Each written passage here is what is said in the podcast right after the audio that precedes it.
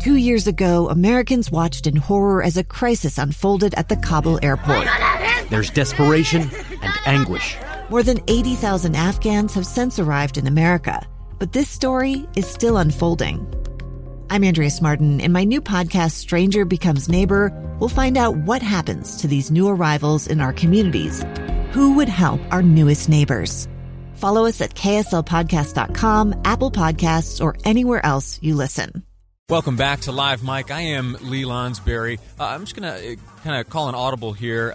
Producer team, you see Mike Pence up there delivering remarks just ahead of his boarding of Air Force Two. Would you see if you could track down some audio for that and whisper in my ear when you've got it ready? Do you have it ready now? Let's hear what Vice President Pence has to say. Stakes in this election have never been higher. The choice has never been clearer. And I look forward to the opportunity to take our case to the American people for 4 more years for President Donald Trump in the White House. So thank you all very much.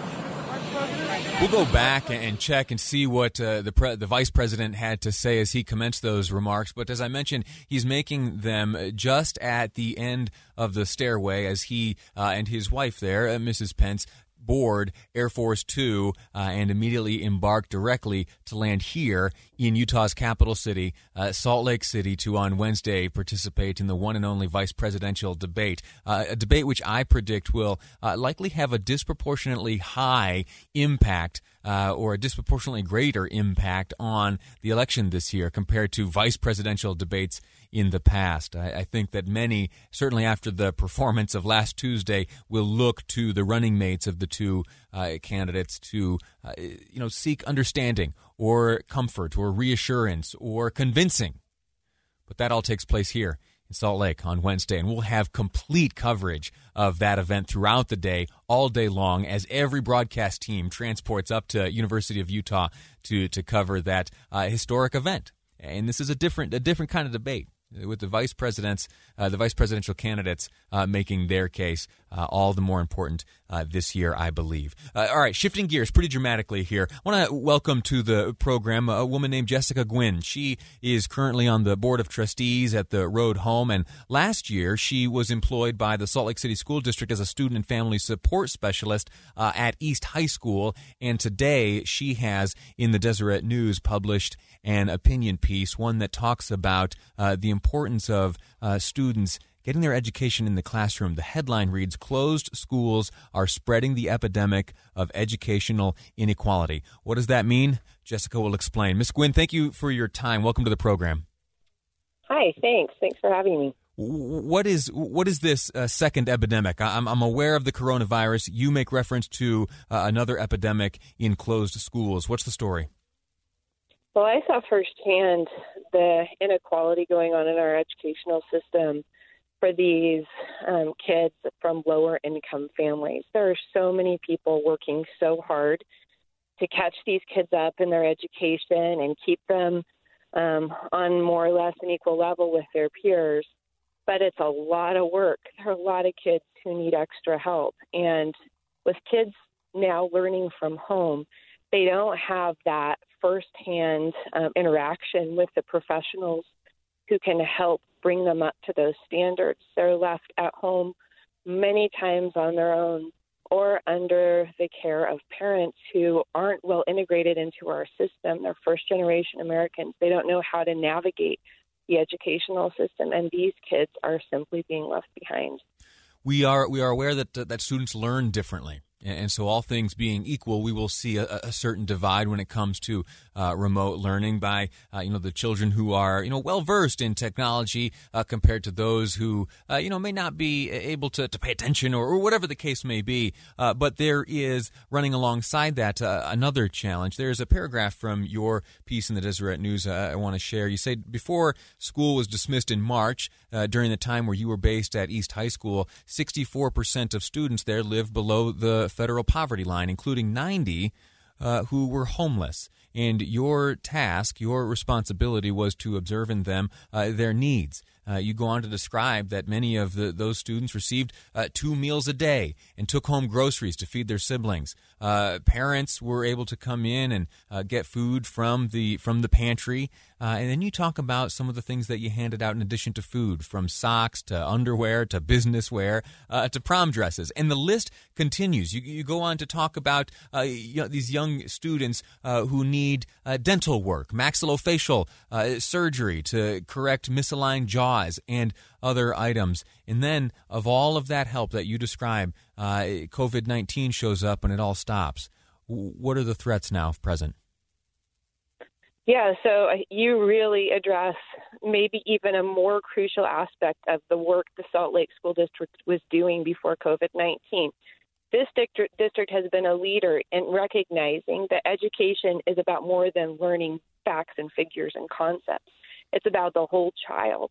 And the district had revolutionized the idea of education to include physical, mental, and food, housing, all of that kind of security that goes into allowing these kids to even be in a place where they can learn. And so with us, once again, not being present in schools and seeing those needs firsthand as teachers, administrators, and staff, we're not even close to being able to address the concerns of these individual kids that are just completely under the radar now. Is there other efforts to, proactive efforts to maybe reach out to those who found themselves on the lists of last year, indicating those who are in great need? Well, unfortunately, I no longer work for the school district because learning is at a distance, I've had to stay home with my own children. But I hope so, and I want to say that even if there are efforts being made, which I'm sure there are, there's no way. I mean, at East High School, 63% of our students qualified for federal aid. They were living below the federal poverty line. As you said, 90 self-identified as homeless.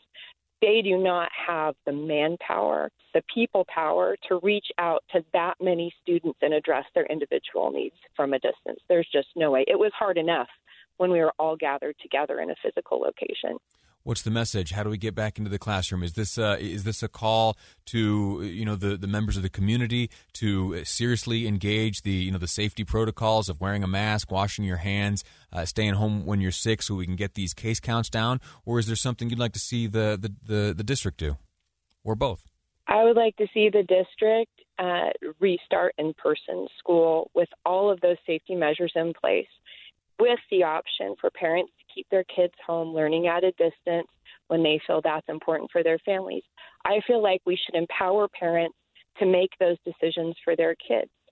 And as a result, we can really have the best of both worlds and let parents make that judgment call about where they want to place their students in their best interests. Jessica Guynn, thank you again for your time. I will share your opinion piece on my Facebook page and encourage people to check it out. Lee Lonsberry, you'll see the Live Mic logo up in the corner. Give that a read. There are some unintended consequences and some secondary epidemics that are present among our population. It's important that we recognize those so that we might be able to overcome them. Jessica, thanks again for your time and your work. Thank you. All righty. We're going to take a break here. When we return, we're going to shift gears again pretty dramatically and look back at a storyline that started about 3 weeks ago. There was that movie Cuties. Remember, on Netflix? Well, it's still there. Senator Mike Lee took issue with that. He reached out to Facebook. Well, they've responded. What do they have to say? I'll share that with you next on Live Mike. I'm Lee Lonsberry, and this is KSL News Radio. A gun in the face. Then all of a sudden, they all kind of lined up. They pointed their guns at me. And this is the point where I thought, I'm going to die today.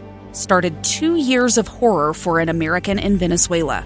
They said, you need to give us your phone and get ready because you're coming with us.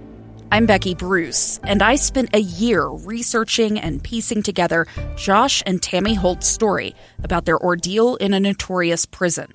That's when everything started to turn bad. We had another pound on the door. Boom, boom, boom. And there was the police once again. You can binge all of the episodes of Hope in Darkness on kslpodcasts.com or wherever you get your podcasts.